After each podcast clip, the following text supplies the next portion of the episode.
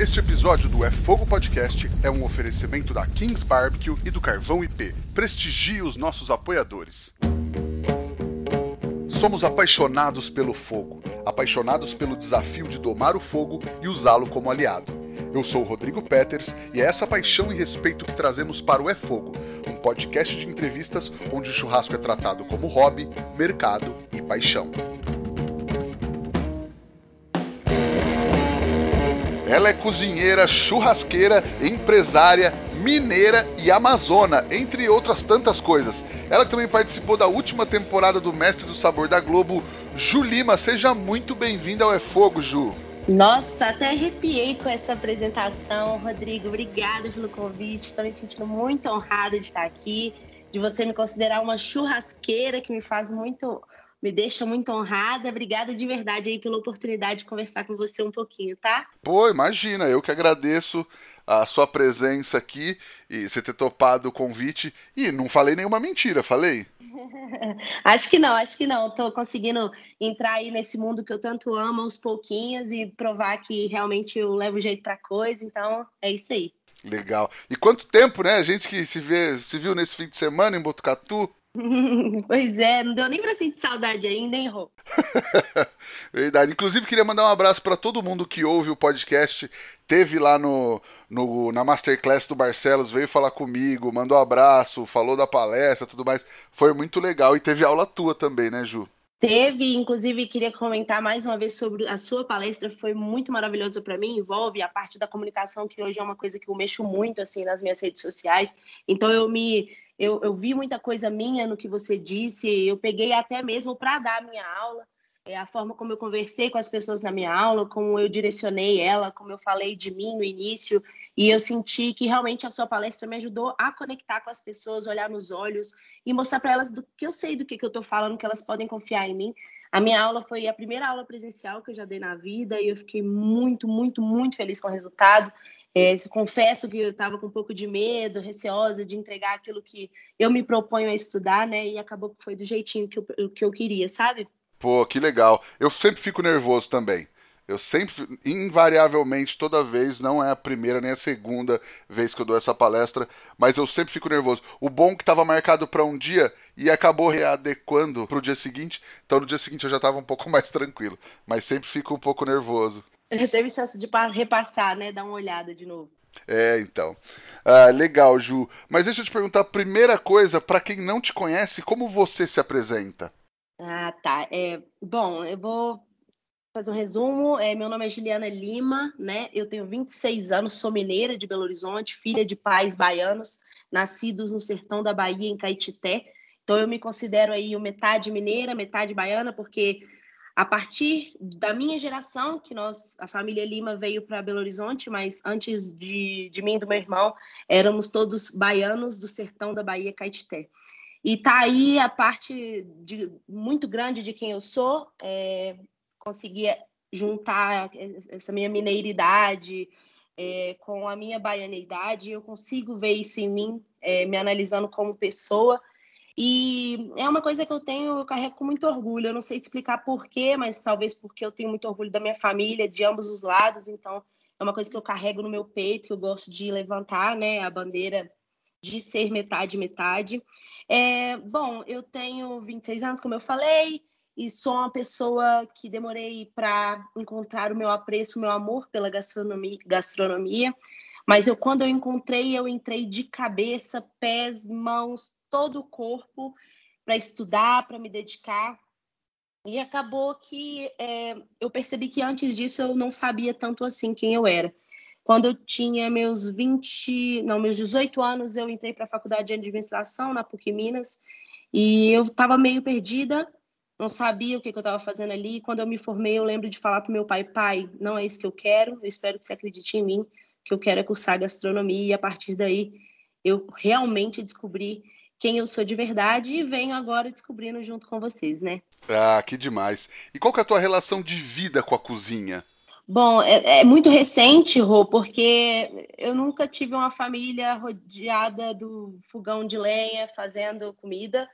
o máximo que eu lembro da gastronomia na minha infância e que é muito afetivo para mim é a feijoada do meu pai, que ele fazia quase todos os finais de semana lá, lá em casa.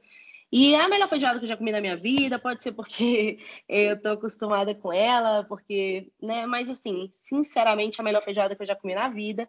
Comemos até hoje, sempre peço para ele fazer e fazer de novo. E, bom, mas basicamente esse foi o meu único apreço e apego à culinária durante os meus 18 primeiros anos de vida. Quando eu fiz 19, eu me apaixonei por um rapaz, o Natan, você até conheceu ele lá em Botucatu, e sim, o Natan é cozinheiro, de mão cheia, e eu não era, era nada, né? E eu lembro do Natan falar para mim: ah, vamos fazer uns jantares românticos para nós dois. E de vez em quando eu pegava e topava fazer com ele. E eu lembro que a primeira vez que eu pus a mão na massa, eu fiz um carré de cordeiro é, com batatas salteadas. Olha só, eu lembro até hoje, já tem tempo isso, salteadas no açúcar, é, servida aí com molho de hortelã, né, de ervas. E aí eu lembro que ficou lindo, Rodrigo. Aí eu falei, nossa, amei e tal, será que eu levo jeito para isso? Isso ficou martelando na minha cabeça. Passaram-se aí mais ou menos um ano e meio, dois anos, eu estava num carnaval tomando uma cerveja e eu lembro de ter um estralo e falar assim: eu sei o que eu preciso para ser feliz e eu sei o que eu preciso para ganhar dinheiro feliz, né? Que eu falo que hoje é quase não parece que eu trabalho, porque eu ganho dinheiro fazendo isso, mas eu ganho dinheiro sem sentir que eu estou trabalhando. E eu lembro de ligar para o meu pai nesse dia e falar: pai, é, mãe, né? Eu tava uns dois na linha. Falar assim: eu sei o que eu quero da minha vida, eu quero fazer gastronomia horror, esse, esse povo deve ter tomado um susto, porque eu não, não teve aviso prévio, nada disso. É, eu quero fazer gastronomia. E lá em casa, eu acho que uma das coisas mais maravilhosas que nós temos é essa relação de acreditar muito um no outro. Eu não sei se é porque ao longo da minha vida eu provei para os meus pais que eu sou uma boa filha, mas quando eu liguei e fiz essa ligação repentina e falei isso, né, repentinamente, eu lembro da minha mãe dizer assim: se você quer, você vai fazer.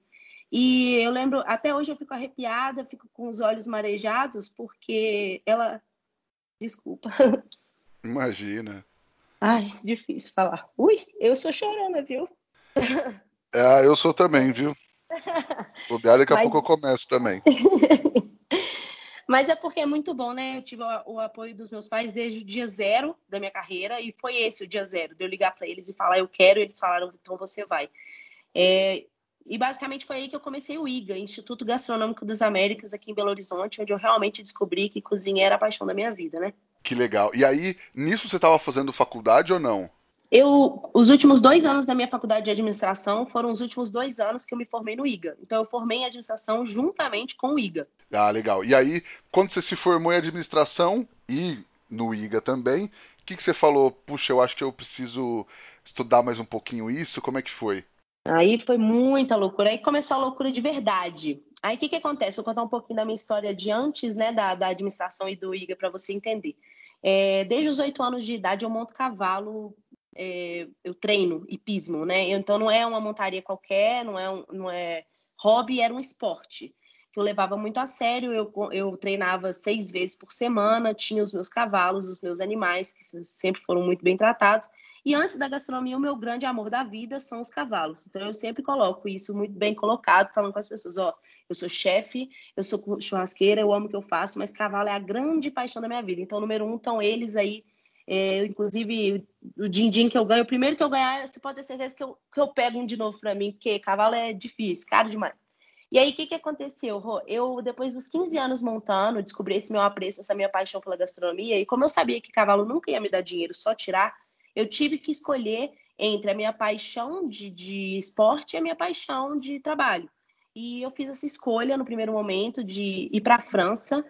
Eu pesquisei muito bem antes, olhei e descobri que a Le Cordon Bleu de Paris era a melhor escola de gastronomia do mundo para estudar culinária francesa naquela época, 2018. E eu lembro de sentar com os meus pais novamente, isso um pouco sem ser tão repentino como antes, agora já sabendo o que eu queria. Lembro de sentar com eles na mesa lá de casa e falar: olha, eu fiz uma pesquisa, tem essa, essa, essa escola, nós temos essas opções, e eu estou disposta a abrir mão do meu esporte, a vender meu cavalo. Meu cavalo na época custava bastante dinheiro, ele era um cavalo muito bom. Então, era um cavalo que poderia pagar aí pela escola, né? Que é também uma das escolas mais caras de gastronomia do mundo. E eu lembro de falar com eles, ó, eu tô, eu tô aberta a tudo. Vende meu cavalo, vende minha cela, vende meu carro, vende tudo o que vocês quiserem, mas me deixe ir para a França, morar um ano lá em Paris e cursar esse curso. Eu lembro novamente dos meus pais falarem: pode vender, então você vai. E assim, parece fácil, né? Mas foi uma grande dificuldade para mim abrir mão do meu esporte, que eu fazia já há 15 anos, eu já era é, campeã brasileira de pismo, fui campeã mineira várias vezes, vice-campeã mineira, bronze em campeonatos brasileiros. Então eu era muito, muito, muito, muito dedicada. E para mim foi realmente uma ruptura ali de um negócio que era muito forte. Então foi tudo muito bem pensado e eu fui muito determinada para Paris estudar e ser a melhor. Legal. Então, e como é que foi esse momento de se desfazer de uma coisa que você amava tanto, ou que você ama tanto, para correr atrás de um outro sonho, assim, essa essa sensação de troca entre aspas? Foi muito difícil, Rô, porque foi mais do que uma ruptura material, né? O cavalo é como se fosse um cachorro, aquele cachorro que a gente tem em casa, dá banho e cuida todo dia. Era exatamente isso para mim. Então eu tinha uma relação de seis vezes na semana com meu cavalo. Eu dava banho, eu dava comida, eu soltava ele no pasto. Quando eu chegava, ele relinchava para mim. Quando eu ia embora, sabe aquele olhar carente de cachorro? Era exatamente a mesma coisa. Se eu soltasse ele da minha rede e andasse para frente, ele me seguia. Então era como se eu estivesse vendendo um cavalo meu. Só que, ou um cachorro meu, né, de estimação.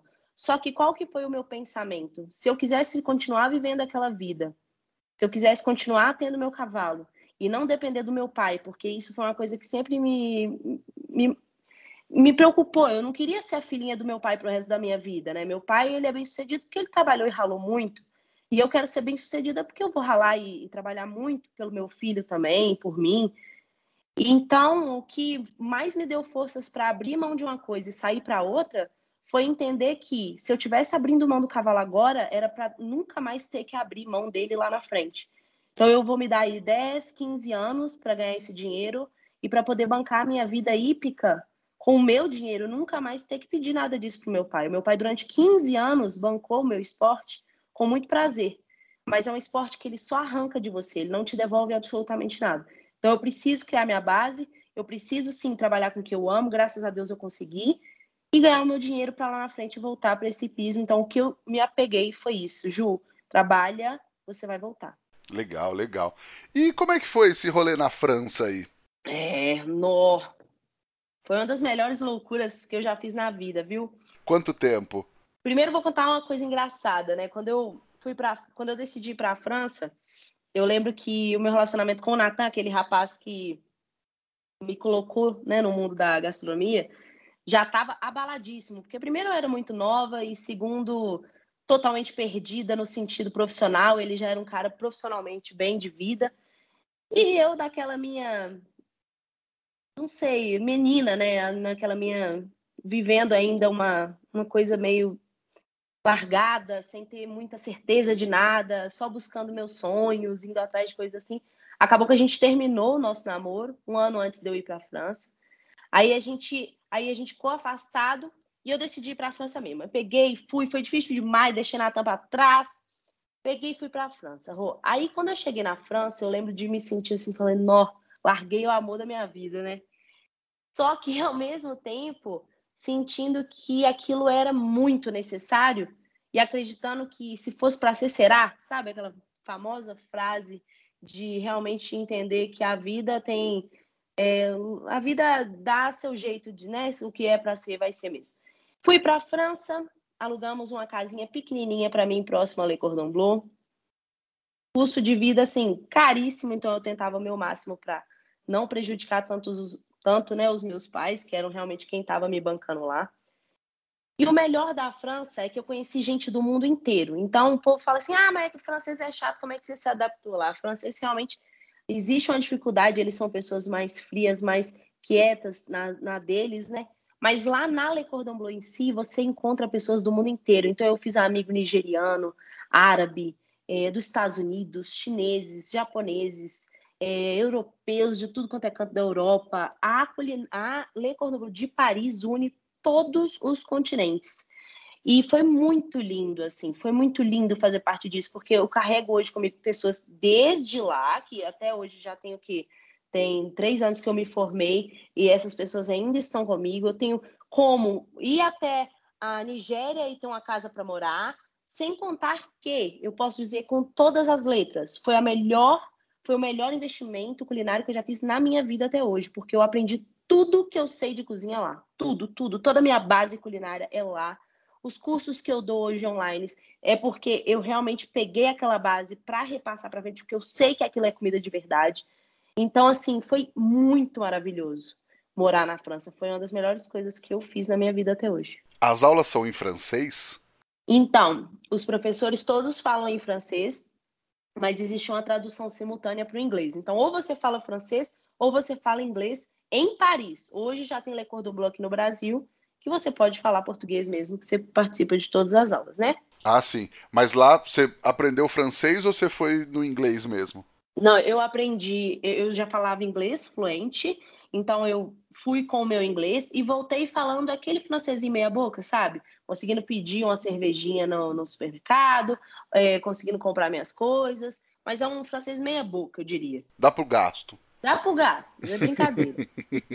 e lá te despertou alguma coisa com o churrasco também ou não? Sim, é, você acredita que o meu apreço por carne já vinha antes? Eu sempre comi churrasco, é, mas nunca tinha pe pe pegado para fazer mesmo o meu churrasco. E lá na França, o que eu descobri mesmo foi o meu amor por carnes vermelhas, mais do que por outras. Óbvio que eu sou apaixonada por todos os tipos de carne, mas carne vermelha me atrai mais.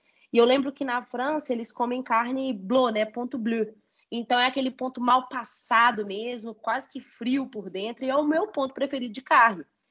E aí eu ficava pensando, nossa, esse povo deve entender mesmo, né? Porque eles fazem esse pontinho maravilhoso que no Brasil muitas vezes a gente tem dificuldade de conseguir pedir em restaurantes aqui, pela nossa cultura e tudo mais. Então, esse apreço por carnes bovinas mal passadas, principalmente, eu despertei muito lá. E também a junção dessa carne com a manteiga, porque a manteiga é com certeza o principal ingrediente francês nos pratos franceses. E hoje eu trabalho muito isso, carne e manteiga juntos. Então, com certeza, isso tem a ver com o meu churrasco. Ah, legal. E aí, é, quando você voltou, você veio para o Brasil e falou: para onde que eu vou? Como é que foi essa volta? É, a volta foi difícil, porque eu me senti um pouco perdida. Na época, eu tinha ali meus 30 mil seguidores no Instagram, mas era só porque eu estava mostrando uma brasileira na França, estudando a Le Cordon Bleu, então foi aí que eu ganhei os meus primeiros, primeiros telespectadores, vamos dizer assim, né? Só que perdidaça, eu não postava receita, não postava nada, postava só meu dia a dia e mesmo assim pouco, quando tinha alguma coisa para postar. Então meu Instagram estava longe de ser algo profissional. E aí eu lembro de voltar, é, eu passei uns seis meses fazendo nada, só lendo livro, culinário e estudando. E aí eu me candidatei para entrar como estagiária no Tastevan, que é considerado o melhor restaurante francês há muitos anos aqui em Belo Horizonte. E eu lembro de passar no Tastevan e falar assim: pronto, é isso, me encontrei. E aí eu fiquei seis meses lá dentro, junto com o chefe da casa, eu criei algumas receitinhas, foram parar nos cardápios, em revistas. É, e foi muito legal, assim, a, a minha passagem pelo Tastevan me ensinou coisa demais, porque a partir daí eu comecei a fazer uns eventos privados aqui em Belo Horizonte também, mas isso durou pouco, durou esses seis meses que eu tô te falando. E rapidamente eu percebi que por mais que eu estivesse aprendendo muito, não era aquilo que eu queria na minha vida. Eu não me via presa dentro da cozinha de restaurante. E aí eu entendi também que eu jamais poderia ser dona de um restaurante. Eu nem falo nunca, jamais, não, porque é muito forte. E eu sou uma pessoa que eu mudo de opinião sempre, estou sempre aberta. Mas eu simplesmente hoje não consigo me ver dentro de uma cozinha. E foi aí que eu comecei a postar receitas feitas na minha casa, no meu momento de, de vontade de fazer, de aconchego ali com a minha família, de servi-los. E eu comecei isso junto com a pandemia. Então, a primeira receita que eu postei, eu lembro, foi mais ou menos é, março ou fevereiro de 2019. E bombou, assim, no meu Instagram. E aí eu falei, uai, então o povo gosta, né? E eu, a partir daí, comecei a postar muita coisa, muita coisa. E foi aí que eu realmente descobri o que que eu poderia fazer de bom. E hoje o meu foco é entregar para a galera de casa uma receita que eles acham que só eu sou capaz de fazer, mas que eu tenho certeza absoluta que eles também são. Então eu passo com a minha didática, a minha forma de ensinar, e eles fazem, e o meu maior objetivo é receber aquela mensagem: Ju, sua receita deu certo, a minha família amou. E é com isso que eu trabalho hoje. Eu entrego receitas sofisticadas que as pessoas não acreditam que elas são capazes de fazer e mostro, provo que elas são sim, sabe? Boa, legal. Deixa eu só fazer uma outra pergunta aqui para não perder o fio da meada. É, quando você voltou da França, O Natan te mandou um oi sumida no Instagram? Como é que foi esse retorno? Não, então, deixa eu ser bem honesto. O Natan tava namorando outra moça, que inclusive ele sempre falou muito bem dela e tal. E aí, é, até onde eu sei, e eu sei isso por terceiros, porque eu e o Natan a gente nunca se falou, né? Depois que a gente terminou, ele começou a namorar outra moça, então a gente nunca teve contato. Mas até onde eu sei, eles tinham pouco tempo de namoro assim. E aí faltou três meses para eu voltar, a Natan me mandou um oi sumida. Aí eu fui verificar se tinha terminado e tal, não sabia de nada. Eu tava assim, seguir ele no Instagram, porque eu sofria muito, sabe? Eu sofria de amor lá na França, era um horror. Aí meu pai até brincava, falava assim: minha filha, como é que pode sofrer morando em Paris, minha filha? Olha o tanto de homem que tem aí andando nessa rua. Aí eu falava, ah, pai, mas não quero homem nenhum, não, quero Natan. E aí, é, três meses antes de eu voltar, eu recebi um oi. E a partir de então a gente nunca mais parou de se falar. Quando eu cheguei, a primeira coisa que eu fiz foi encontrar ele.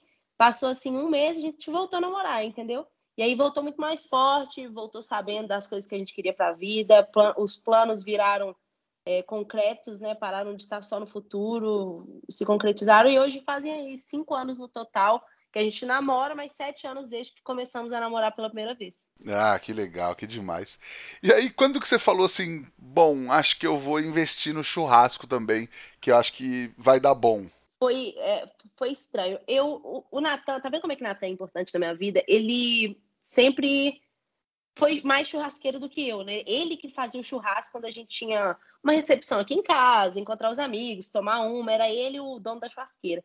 E um belo dia, Natan me apresentou o Mário Portela, o Instagram do Mário Portela, e falou: Ju, esse cara tá vindo para BH, ele vai dar um curso online em BH.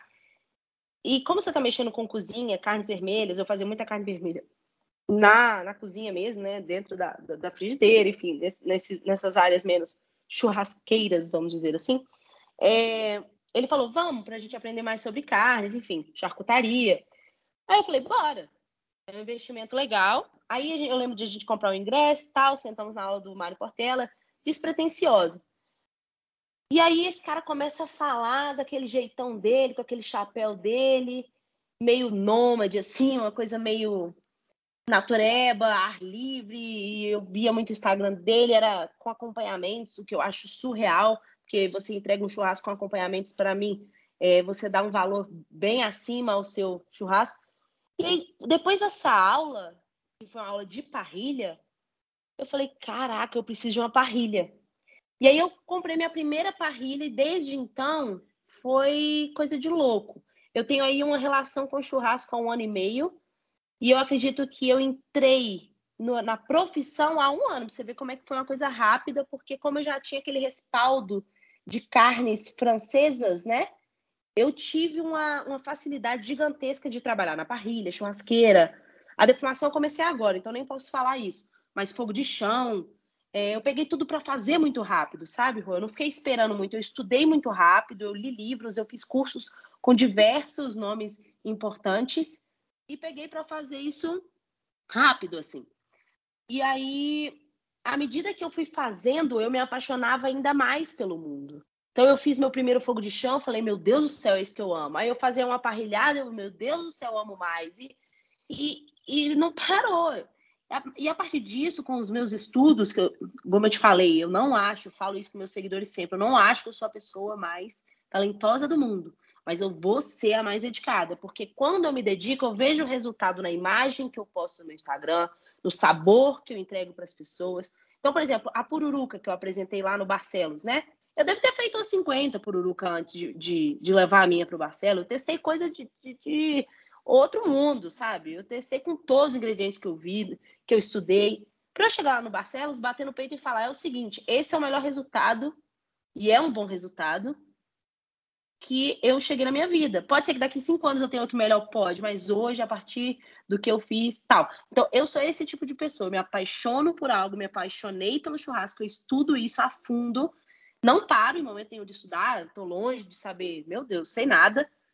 Mas eu sou aquela pessoa assim, você pode ter certeza que eu não fiz sem respaldo técnico, entendeu? Legal. E aquele negócio de você fazer é, o seu melhor naquele momento, né? Não precisa ser o melhor de todos mas o seu melhor naquele momento, né? É, porque não existe isso, não existe, ah, esse é o melhor, essa é a melhor pururuca da sua vida.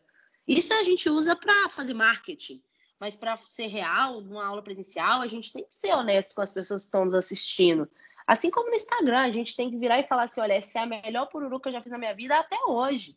Pode ser que daqui dois meses eu tenha uma melhor e aí eu vou te, vou te passar. Porque o importante é isso também, né? A gente passou uma mês passado, tem uma melhor agora, passa melhor agora. E por aí vai, você vai. Então, por isso que a gastronomia nunca vai acabar que a gente está sempre buscando o melhor e esse melhor pode aparecer a qualquer momento. Sim, sim, não, com certeza. E aí, Ju, você se preparou, você planejou alguma coisa para chegar onde você gostaria? Porque assim, tem a tua atuação online, tem loja, tem curso, como que você fez esse planejamento? Bom, aí que entra um pouco da minha parte empreendedora, que eu fiz a DM, também acho que não foi tão à toa assim. Meus pais são empresários há 40 anos, é, e aqui em casa, todo mundo sempre teve essa parte muito comercial. E o que, que foi que eu juntei a minha imagem? Quando eu percebi que na pandemia eu ganhei muito público é, e que eu estava fazendo um trabalho no qual eu não tinha nada para oferecer meu para a galera, ou seja, as pessoas consumiam conteúdo gratuito, conteúdo gratuito, elas queriam, elas pediam para comprar algo de mim e eu não tinha. E aí eu lembro de falar assim, pô, eu tenho que pensar nisso, porque ganhar dinheiro só com publi, ou então só com marcas que patrocinam meu Instagram é bom, é bom, mas eu posso fazer mais, né? E aí foi quando eu comecei a entender que, por exemplo, se eu pego uma parceria de panela, essa panela vende bem pra caramba. Por que, que não tem minha panela? Se eu pego uma parceria com. É, deixa eu pensar. Com, aí, aí no caso não, não, tem outra empresa, né? Hoje eu tô com empresa de panelas. Mas enfim, dá para pensar isso um milhão de coisas. Tempero, carne, como, por exemplo, o Netão contou pra gente que ele saiu da, de uma carne que ele pedia para um bom bife, não é o meu interesse hoje, que eu tenho um patrocínio muito cabuloso, não tenho interesse nenhum. Mas, assim, dando como exemplo, né? É... E o que mais? Por exemplo, meus cursos. O que, que aconteceu? Eu sabia que eu ia passar no Mestre do Sabor esse ano, eu sabia que o Mestre do Sabor ia começar ali em junho. Eu me preparei desde março, fiz um curso de churrasco em Angra dos Reis, um paraíso, imagens maravilhosas, postei tudo que eu sei nesse curso, passei todas as minhas dicas e lancei exatamente dois dias depois do Mestre Sabor. Vendi curso pra caramba, entendeu? Então eu tenho essa, esse tino comercial. Eu pego uma coisa e transformo em outra. Só que tem que fazer sentido. Igual, por exemplo, a panela. A panela fez sentido para mim, porque hoje eu tenho um sócio, esse sócio faz a parte da importação, eu faço a parte do marketing, que é vender essa panela para o meu consumidor final. Mas, por exemplo, hoje eu sou patrocinada pela Cara Preta. Eu tenho noção que ser patrocinada pela Cara Preta é muito mais importante do que ter a minha marca de carnes. Não tenho vontade, entendeu? Então, assim, eu, eu vou pegando esse tino e vou jogando de formas diferentes para empresas diferentes, sacou? Enfim, é aí que eu entrei nessa vida. Claro, e aí você vai, enfim, aproveitando a sua imagem da melhor maneira da melhor maneira possível. Pra né? cada né? negócio, né? Legal. E tem pessoas em quem você se inspira ou se inspirou nesse mercado? Enfim, todas essas atuações que você tem? É, então, é, eu me inspirei muito no, no Mário Portela para dar início aí a, ao meu estilo, porque esse estilo outdoor de fazer churrasco sempre foi uma coisa que pegou muito para mim. E eu via ele sendo esse cara, né? Então eu me apeguei primeiramente muito ao Mário Portela, uma referência internacional que eu tenho, mas pouco, assim, é referência mais de imagens e Instagram, é o Francis Malman, que também tem essa pegada muito outdoor, muito fazenda. Eu, eu junto, né, Rô, aquela parte minha de cavalo, de roça, de fazenda, com essa parte churrasqueira e culinária. Então, acaba que eu, eu respondo muito bem a esse churrasco é, na cachoeira, churrasco na fazenda, churrasco, no, enfim, outdoor. E a partir desses dois, eu fui entrando mais para o mundo da qualidade da carne, que foi quando eu descobri a cara preta. Inclusive, é até uma, é até uma situação engraçada, porque eu fui atrás da cara preta antes mesmo deles me notarem, numa época que eu nem obtive uma resposta muito rápida, eu era bem pequenininha no mercado. E logo, mais ou menos uns, um ano depois que eles me notaram, assim, eu aderi à empresa e foi aí que eu comecei a pesquisar sobre carnes de qualidade, com o Barcelos, que se tornou uma referência, e graças a Deus consegui fazer o curso dele agora. É, também teve uma influência grande do Netão nessa área de marketing e comunicação, é, pela forma mesmo como ele, como ele se porta e, e fala com, com o público dele. Eu tenho um jeito muito diferente do, do Netão, acredito eu, mas esse tipo de pessoa que bota cara cara de pau, sabe? Que eu falo cara de pau, assim, de, de você falar o que você quer, sem medo de, do que, que os outros vão dizer. Então, eu peguei muito essa referência dele. Mas realmente é uma pessoa que me inspira muito e faz eu entender o meu lifestyle é esse cara, é o Mário Portela. Legal, ele é fantástico, né, cara? Inclusive, tem um episódio com ele aí, quem não escutou ainda pode voltar no feed. Tem um baita papo que a gente bateu no. Acho que saiu no comecinho do ano, ou acho que foi no comecinho de em janeiro de 2021. Ele é fantástico, também acho muito legal tudo que ele faz, as fotos dele. Ele é demais. Essa pegada dele, assim, total a ver com a minha. Ele deve. Eu já até falei com ele, falei, Mário, meu filho, eu vou te dar pro resto da vida essa moral de falar com você, porque senão vou achar que eu te copio, porque eu sou tão apaixonada com as suas coisas que é capaz de sair um trem ou outro parecido mesmo, sabe? Imagino. Ô Ju, e aí como é que foi o convite para o Mestre do Sabor? Como foi participar do programa? Ah, tá. Eu lembro, eu tava de Covid, eu tava de quarentena num sítio é... lá em Moeda, acho Moeda não, Casa Branca, aqui perto de, BH. E aí eu tava toda inchada, assim, meio doente e tal. Aí eu lembro de estar deitada numa poltrona, com calor, juro por Deus, eu lembro todos os detalhes. Aí eu recebo a ligação, DDD 21. Eu, uai, estranho, normalmente eu não atendo, não. Aí eu peguei atendi, falei, alô? Aí o cara já falou, alô, Juliana Lima, aqui quem fala é fulano de tal. Eu falo pela Rede Globo, é, eu nem sei se eu podia estar falando isso aqui, mas estou falando. Eu falo pela Rede Globo e gostaria de saber se você tem interesse em participar do Mestre Sabor.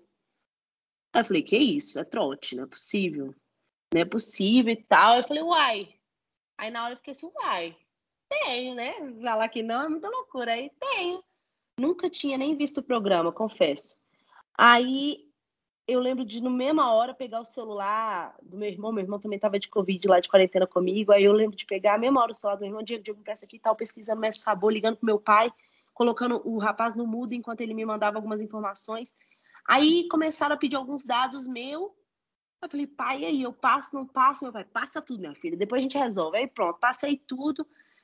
Aí no dia seguinte, esse rapaz me liga de novo e de novo e manda vídeo assim, manda vídeo assado, sua inscrição é tal. Aí que eu percebi que nem garantida eu tava, não, não era um convite garantido, não. Tiveram vários, vários chefes selecionados, né? Só que todos convidados.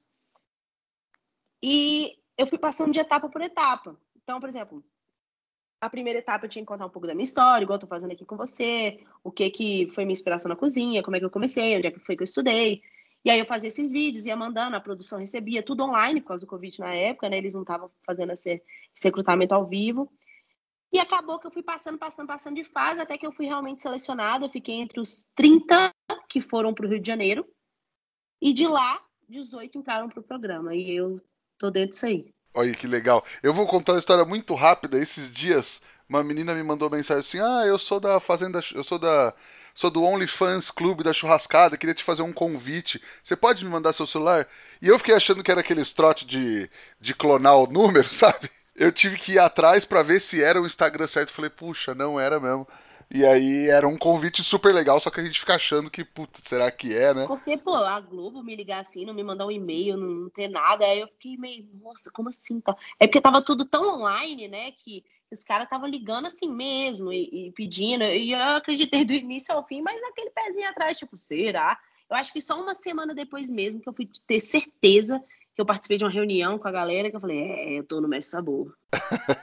e como é que foi a experiência? O que, que, que, que teve de positivo para você e negativo, se teve alguma coisa? Oh, foi maravilhoso. Meu Deus, eu acho que depois ali de ter estudado na Lei Cordon Bleu foi a melhor decisão que eu tomei na minha vida. Eu confesso que o Masterchef não era um programa que me atrai, tá? Eu nunca, nunca tive vontade de participar do Masterchef pela forma que eles dão, é, fazem o show, o reality, né, do show. É, para mim é muito mais show do que reality ali. Eles falam umas críticas muito bravas, às vezes faltam com respeito com a profissão, com o entusiasta que ama a gastronomia, aquele cara ele deixa até de amar. Conheço casos de gente que tentou entrar e, e foi tão desrespeitada que nunca mais quis mexer com cozinha. E eu percebi logo de cara que não era a pegada do Mestre Sabor. A pegada do Mestre Sabor é, é muito diferente, porque o Boninho e o pai do Boninho, que são os diretores do programa, têm uma relação com comida de amor, desde sempre.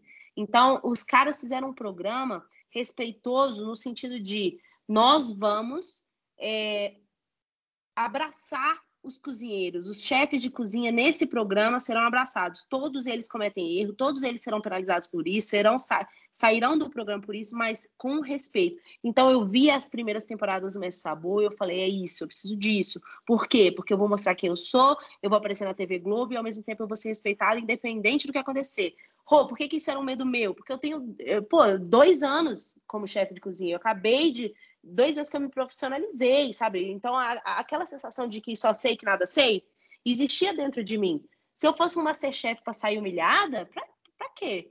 Então, eu entrei no Mestre Sabor, assim, de cabeça, sabendo que eu não seria humilhada por aquele pessoal que ama a cozinha tanto quanto eu. Foi exatamente o que aconteceu. Tudo ali dentro é verdadeiro.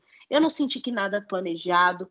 Os diretores estão preocupados com você, com o seu bem-estar, com a sua. Não, e aqui, ainda tinha o Covid, né? Nós ficamos confinados no hotel 15 dias, sem poder falar com ninguém, sem não sei o quê, tudo feito. Assim, profissional.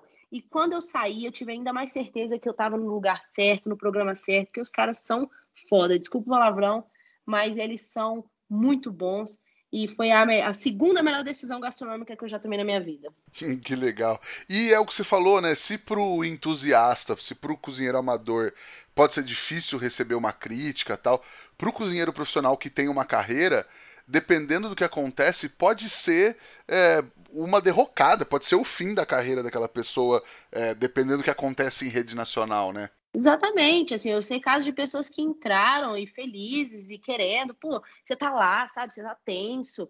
Nossa, o dia que eu entrei no Mestre Sabor, é, eu tive um problema com a minha farofa de coco licuri que eu ia apresentar na, na entrada, a farofa deu, deu, deu merda lá, a farofa tava uma bosta, aí eu fiquei pensando, pô, acabou, entendeu? Não vou entrar. Mas também, ao mesmo, ao mesmo tempo, por que, que eu tive é, cabeça para prosseguir? Porque eu sabia que se eu não entrasse, ninguém ia falar assim, esquece a cozinha, você não nasceu para isso, vai embora daqui.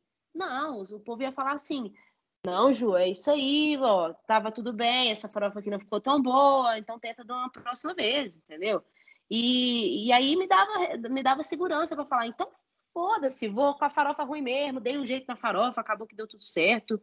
É, e, e ia ser muito, foi muito, muito legal mesmo. É, então, porque tem isso, né? O, o programa de TV precisa ter atrativos, né? Precisa ter é, entretenimento, né? E às vezes, dependendo do programa, vai para um lado, vai mais para outro, né? Mas, é, enfim, acho que quem cozinha gostaria que os programas fossem muito, fossem muito mais sobre cozinha, né? É, a dificuldade que eu vejo que esses programas encontram é que quem julga não é quem está do lado de fora. As pessoas que estão assistindo não podem julgar porque elas não comeram. Mas a maioria das pessoas que eu conversei ficam assim, pô, Ju, é chato, velho, porque a gente queria poder participar desse programa, né? Como é que a gente vai acreditar que o que o fulano tá falando é verdade? Mas isso sempre vai ser um, programa, um problema para programa de culinária. Os caras vão ter que aceitar o que, que os chefes ali, o que, que os mestres estão falando, né? E, e muito disso é a torcida. Então, torcida é foda, né, Rô? Porque a, a pessoa que cozinha pior, por exemplo, pode ganhar o programa. Então, eu, eu sempre tento falar isso com o pessoal, gente. É um programa que só dá para ser assim. E, enfim, é uma das, uma das dificuldades que esses programas encontram, mas, pô, o, o programa realmente entrega um respeito à nossa profissão de outro mundo, e é isso que eu esperava. Quando eu entrei como churrasqueira, não sei se você viu, no primeiro episódio, quando me apresentam, fala Juliana, chefe de Lima, formada na Cordon Bleu, churrasqueira. Nesse momento, eu ganho 20 mil novos seguidores em 10 segundos. Coisa de maluco gente chegando no meu Instagram falando, tô aqui porque você é churrasqueira, tô aqui porque você é churrasqueira, chefe de Instagram, pá, pá, pá, pá, pá. Então eu, oh, foi uma bolada, sabe? Que legal, caramba, sensacional. E teve algum ponto negativo, alguma coisa, enfim, que não foi tão legal para você ou não? Olha, eu, o que eu consigo pensar de negativo talvez foi a minha saída, que eu cometi um erro muito forte, tipo um erro que eu não cometo normalmente e que eu confesso que mexeu bastante com o meu psicológico. É, antes, da, antes de sair, né, eu saí numa segunda-feira. Eu lembro que a filmagem foi feita numa segunda-feira e no domingo tinha sido a nossa folga. Então você pensa, antes desse domingo, na segunda antes desse domingo, eu passei segunda, terça, quarta, quinta, sexta e sábado gravando com a, com a TV Globo, gravando pro Mestre Sabor. E era assim, de dia cedinho até a noite, tardão, gravando, psicológico a mil. Aí chega no domingo, eu lembro direito, eu tava eu tava de TPM, eu chorava igual uma maluca, maluca, eu chorava, chorava, chorava. Tudo que eu não chorei nesses dias anteriores, eu coloquei para fora. E eu me senti um pouco fraca. Confesso que eu me senti um pouco fraca na segunda-feira, quando eu acordei chorosa ainda do domingo.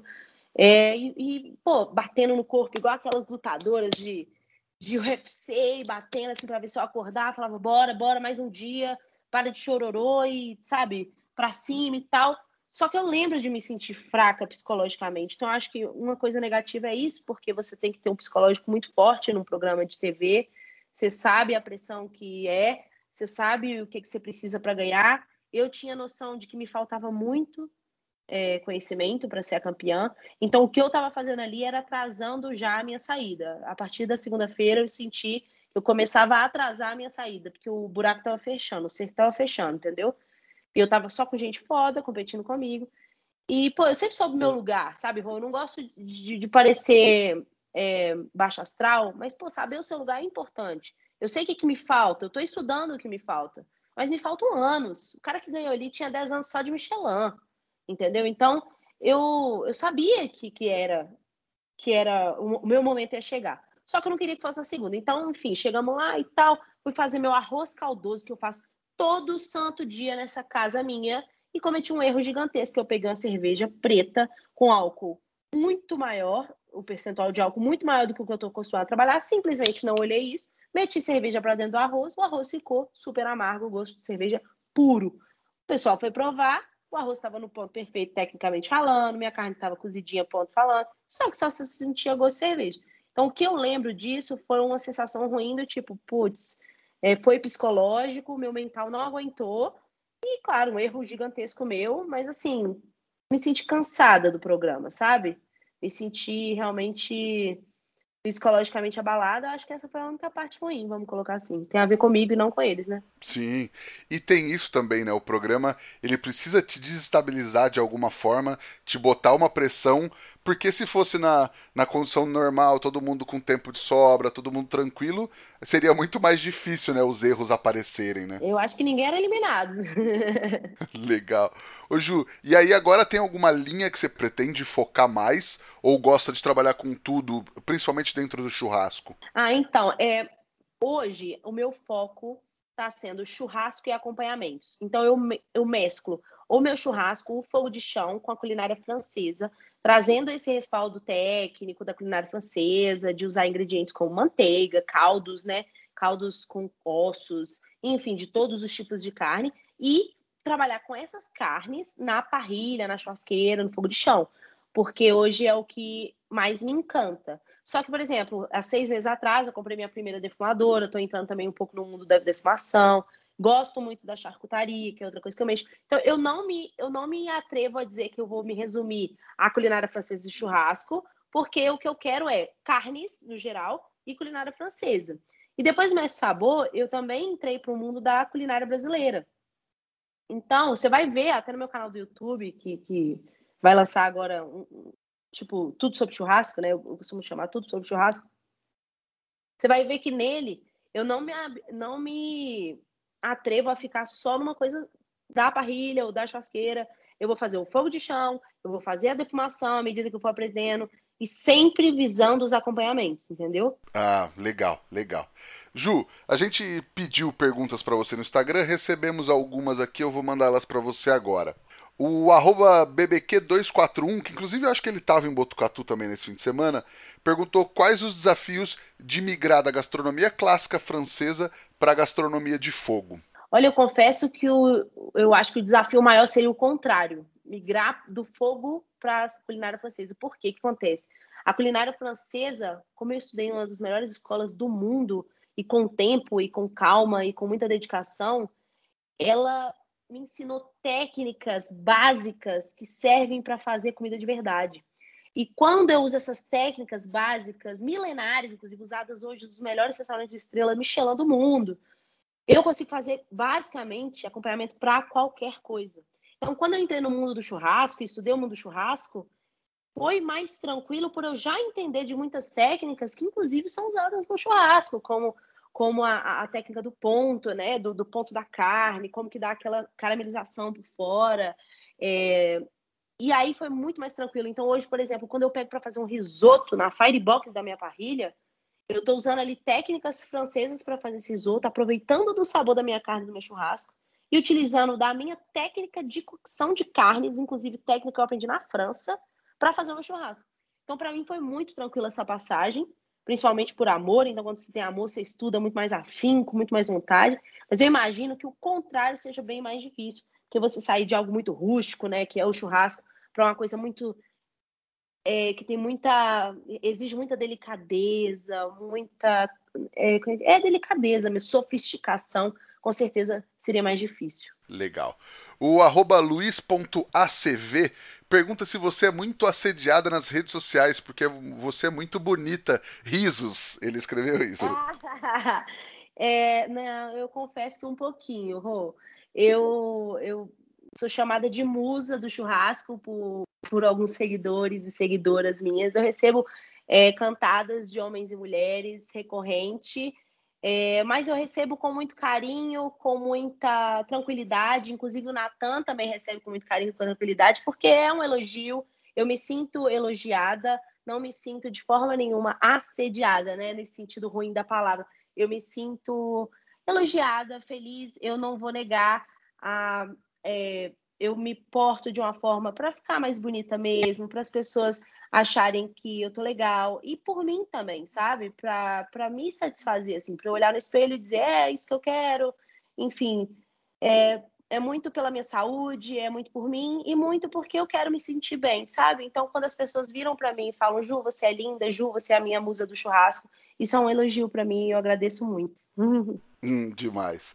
Ju, o arroba LP Machado perguntou como a sua formação na maior escola de gastronomia do mundo influencia no seu churrasco. Eu não sei se tem a ver com a pergunta anterior, mas quero deixar um abraço pro Lucas também lá de Botucatu, fotógrafo das estrelas. Ai, lindo, Lucas, lindo, perfeito. Eu fiquei muito feliz com as fotos que ele tirou de mim e por ter conhecido a pessoa dele, que é isso, maravilhoso. Bom, respondendo à pergunta anterior, eu acho que tem um pouco a ver, sim, com a resposta de antes. Influenciou muito, tá, gente? A, a, o meu estudo na culinária francesa foi um estudo bem abrangente, técnico demais, super profundo. A gente entrou no mundo das carnes com cabeça e pés, sabe? Então, quando eu voltei para o mundo do churrasco, isso facilitou a minha vida, igual eu falei para vocês. O contrário talvez seria muito mais difícil sair do churrasco para uma coisa tão delicada, tão sofisticada, mas eu vim desse delicado, sofisticado e muito profundo de técnicas e bases e caldos e molhos para o mundo do churrasco. Então foi muito tranquilo e tem tudo a ver. Hoje o meu churrasco é churrasco e acompanhamentos baseados na culinária francesa. Boa. E se você que nos ouve aí quer aprender com os melhores, já fique esperto que nos dias 29 e 30 de outubro de 2021, claro, vai rolar a última edição do ano do curso profissional da Kings Barbecue em Itapetininga e as vagas sempre acabam rápido. E olha só o time que vai estar tá lá. Bruno Salomão, Betones, Arthur Fumes, Tadeu do Canal Rango, Roberto Barcelos, Daniel Lee, Rodrigo Bueno, Roberto Bocabelo. Então, ó, já chama a Kings para se inscrever, porque o curso é 100% prático e você vai aprender com quem realmente manja. Estarei lá, estarei lá. Você vai estar tá lá? Estarei lá também. A gente se encontra lá então, marcado. e qual que é aquela dica que você gostaria de ter recebido lá atrás quando você começou, que teria feito toda a diferença para você, Ju? Ah, de, de Assim, a dica que eu gostaria de ter recebido lá atrás é para eu não me fechar no mundo da culinária francesa, sabe? Para eu não achar que eu teria sim que estar tá dentro de uma cozinha para eu ser bem para eu ser reconhecida, para eu ser bem sucedida, que isso não precisa ser uma verdade absoluta, que nem todo mundo tem que se acostumar com esse tipo de vida só porque estuda gastronomia, que eu poderia sim buscar o meu, a minha forma. Quando eu entrei para culinária francesa, eu entrei com uma certa pressão, até de fazer os meus pais se sentirem orgulhosos é, de que eu teria o melhor restaurante, de que eu seria a melhor chefe de cozinha. E quando eu entrei, essa pressão foi forte por esse motivo e eu gostaria de ter escutado de alguém que não necessariamente para eu ser uma chefe conhecida e, e, e renomada eu precisava estar dentro dessa cozinha tampada, fechada de um restaurante. Legal, legal. Vamos para o Lenha na Fogueira, onde teoricamente a gente fala de polêmica nesse podcast. Loucura. eu vou fazer uma que talvez seja uma das perguntas mais difíceis que eu já fiz. Vamos ver. Se você tivesse que escolher um só pro resto da vida, churrasco ou cavalo? Nossa! Meu Deus! Rodrigo, apelou, apelou, perdeu. não, não tem como responder essa pergunta. É... Nossa! Engraçado, eu pensei que ia ser um pouco mais fácil responder isso. É, eu achei que realmente é uma das perguntas mais difíceis que eu já fiz já. Você vai me desculpar, mas eu vou com cavalo. Ai, que horror. Ah, mas eu imaginei mesmo que, que fosse por, por ser uma paixão muito antiga, pelo que você falou. E também é uma coisa hipotética, né? Você nunca vai ter que escolher.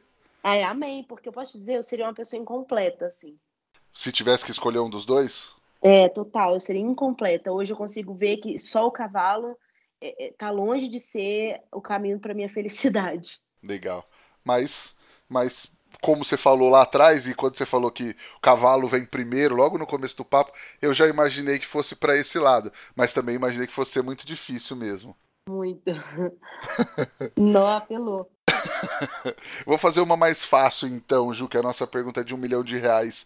O que o fogo significa para você? O fogo significa vida, significa sonhos, é, a busca pelo para ser a melhor, Fogo significa sabor, é, expectativas. Meu Deus, é, hoje o fogo é, é, é, simplesmente tudo assim na minha vida. Eu, eu só consigo enxergar ele na minha frente como forma de viver, como forma de ganhar dinheiro, como forma de investir, de dar a vida que eu quero dar para minha família. É, o fogo é tudo, viu? Legal, legal. Por isso que eu te falo, assim, não tem como ter o cavalo e não ter o churrasco, porque eu estaria completamente incompleta. Não, boa, sensacional. Ju, e tem alguma receita, um truque, uma dica para passar para a galera que ouve a gente? Ó, uma receita, não sei, mas eu vou te passar um truque meu é, das redes sociais, que eu acho que hoje é uma coisa que abre muitas portas para a galera, é, que abriu para mim, não só no churrasco, mas como no mundo da culinária francesa também. Então, se você está ouvindo aí, não sei do que, que você gosta mais, mas é, apareça, seja você, mostre sua vida, o seu íntimo, quem você é, trabalhe com a sua verdade, tá? E isso com certeza vai fazer toda a diferença. O, o maior é, a maior resposta que eu recebi quando eu comecei a trabalhar nas redes sociais não foram as minhas receitas em si, mas foi a minha verdade, foi transparecer é, a chefe Julima, do jeito que é, vestida de pijama, com a cara arregaçada, sem maquiagem, em algum momento bonita, vestida para sair. E, enfim, ser eu a todo momento, entender que as minhas receitas não tem que ser igual ou melhor que a de ninguém, tem que ser minhas. Então a gente precisa. É claro que nada se cria, tudo se copia, a gente adapta uma coisa ali, aprende com outro aqui, mas tente dar a sua cara para suas coisas, tenha referências, pesquise. É, uma receita, eu, eu, vou, eu vou tentar te falar uma receita breve aqui, que é uma das minhas preferidas, que é a picanha na grelha. É, eu sou apaixonada por picanha. Picanha, o povo fala que eu sou besta, porque é óbvio que todo mundo é apaixonado por picanha, mas eu não posso negar, minha carne número um. E eu gosto muito de fazer a minha picanha feita na grelha inteira, selada a gordura, depois eu viro, caramelizo a outra parte da carne, abro essa picanha em steaks de dois dedos de espessura, volto para a grelha, termino de selar dos dois lados e finalizo abrindo ela em pequenas fatias no ponto mal passado e comer sem absolutamente nada além de um sal de parrilha que derrete na boca. Essa é a minha receita cargo-chefe do meu Instagram. Se vocês entrarem lá, vocês vão ver que eu sempre estou repostando a receitinha de picanha na brasa. Legal, legal. E tem alguma coisa para indicar para a galera assistir, ler ou visitar, Ju? Olha, de literatura, é, o que eu posso indicar muito é o livro da Le Cordon Bleu, de, de culinária francesa salgada básica. É um livro que fala sobre aqueles caldos básicos, comida de verdade do início, e eu acho que isso é a base de qualquer comida do mundo. É, no meu curso de culinária francesa online que eu tenho, eu acabo falando sobre isso também, mas eu acredito que como literatura, a culinária francesa é muito importante foi importante para mim como base para começar minha vida. acredito que pode, possa ser importante para outras pessoas também. Legal. É aquele, é aquele livro principal de técnicas da Le Cordon Bleu? Isso, exatamente. É técnicas de culinárias Le Cordon Bleu, é super fácil de achar. Custa mais ou menos uns 125 reais aí na Americanas, a Amazon. Legal. Não, fechado. Ju, quem quiser te encontrar, encontrar seus cursos, tudo pela internet, por onde te procura? É no arroba chefe Julima no Instagram, lá tem os meus links, links do curso, do meu canal do YouTube. Inclusive, agora vou até te dar uma informação de primeiríssima mão, não divulguei isso para nenhum canal ainda, você vai ser o primeiro. Ano que vem eu tô lançando meu reality show de churrasco chamado Sabor do Fogo, com a Cara Preta patrocinando o meu reality. A gente vai rodar o Brasil e vai filmar churrascos em lugares inusitados e paradisíacos por todo o nosso país, fazendo acompanhamentos locais, acompanhamentos criados por mim, e vai ser um puta de um reality show. Então eu espero que a galera consiga acompanhá-la pelo YouTube. Todos os links que vocês precisarem estão na minha bio do Instagram, arroba.